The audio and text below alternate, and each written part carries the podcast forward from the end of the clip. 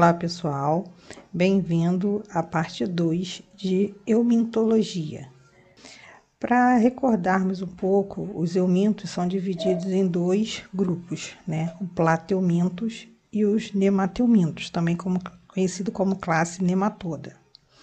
Dentro dos nematódios, né, nós temos diferentes tipos de classificação, onde uma delas nós temos a classe, temos a classe escaridida, onde encontramos o Ascaris lumbricoides e o Enterobius vermiculares. Quando a gente fala do Enterobius vermiculares, ele recebe um outro nome também conhecido como Oxiurus.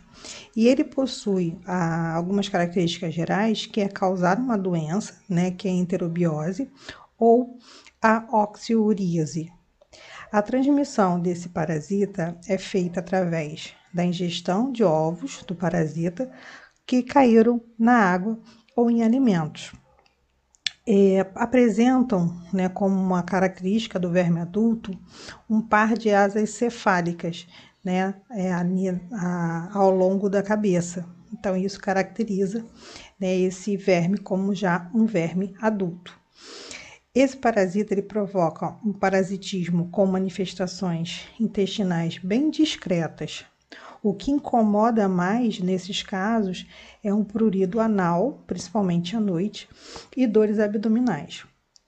A profilaxia, como qualquer outro parasita, está ligada ao saneamento básico, cuidados com os alimentos e água e higiene pessoal, não só das crianças, mas do adulto também.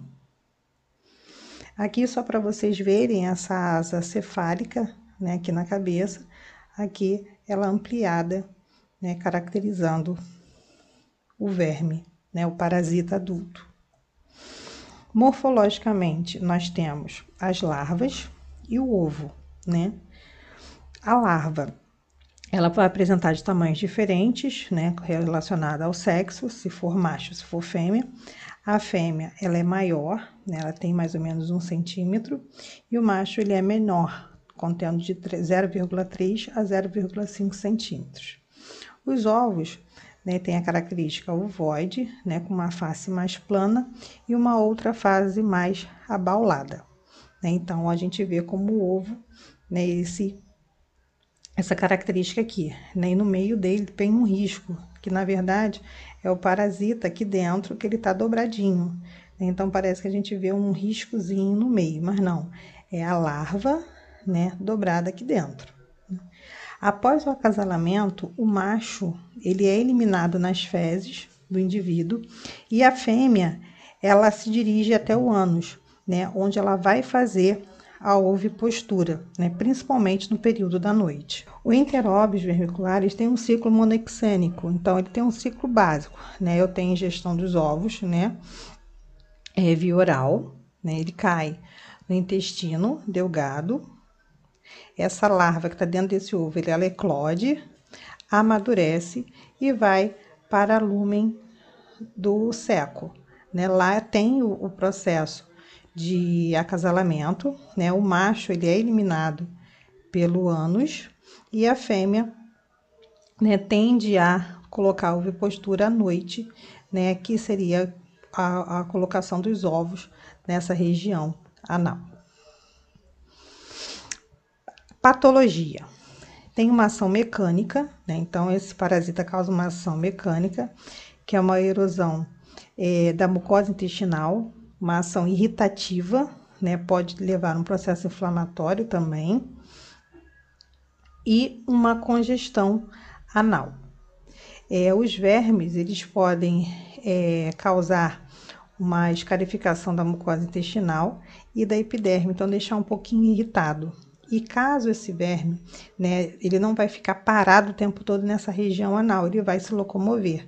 Então, ele pode se localizar, no caso das mulheres do sexo feminino, né, na vagina, né, e subir o canal, né, vaginal, e se, ou subir a, a uretra, né, causando cistite. Então, a gente pode ter o processo de inflamação de vaginite por conta desse parasita e uma cistite também por conta deste parasita.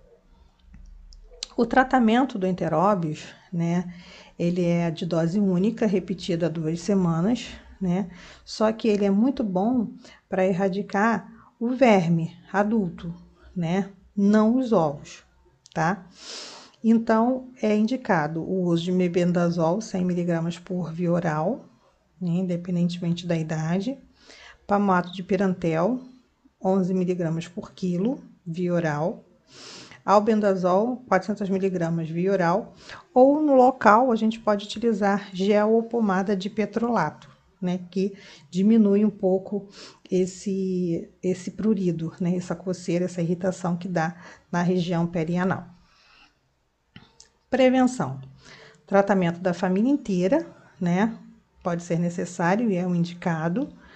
Lavar as mãos com água e sabão, né? Sempre quando puder, principalmente agora que a gente também está no período delicado é, com Covid, né? E após, principalmente após o banheiro, troca de fraldas, manipular alimentos, as roupas, né? É, lavar sempre as roupas, né? É, a roupa de cama do indivíduo que tem é, o enteróbio não deve ser sacudida, tá? Ela deve ser dobrada, como mostra essa figura aqui, né? É, as pessoas com essa, essa parasitose devem tomar banho todos os dias, usar roupa limpa, né? Isso a gente deve fazer como higiene pessoal todos os dias. Mas se tem uma atenção maior nesses casos, né? O ideal é usar aspirador de pó, né, para limpar o ambiente e tentar eliminar esses ovos que caem né? E cortar a unha da criança, porque a criança tende, no período da noite, ficar muito irritada e coçar a região e depois colocá-la à boca. Então, a gente vai ter uma reinfecção desse indivíduo, dessa criança, né? E evitar né, alimentos contaminados com este parasita. E é isso, pessoal. Estejam bem e até a próxima.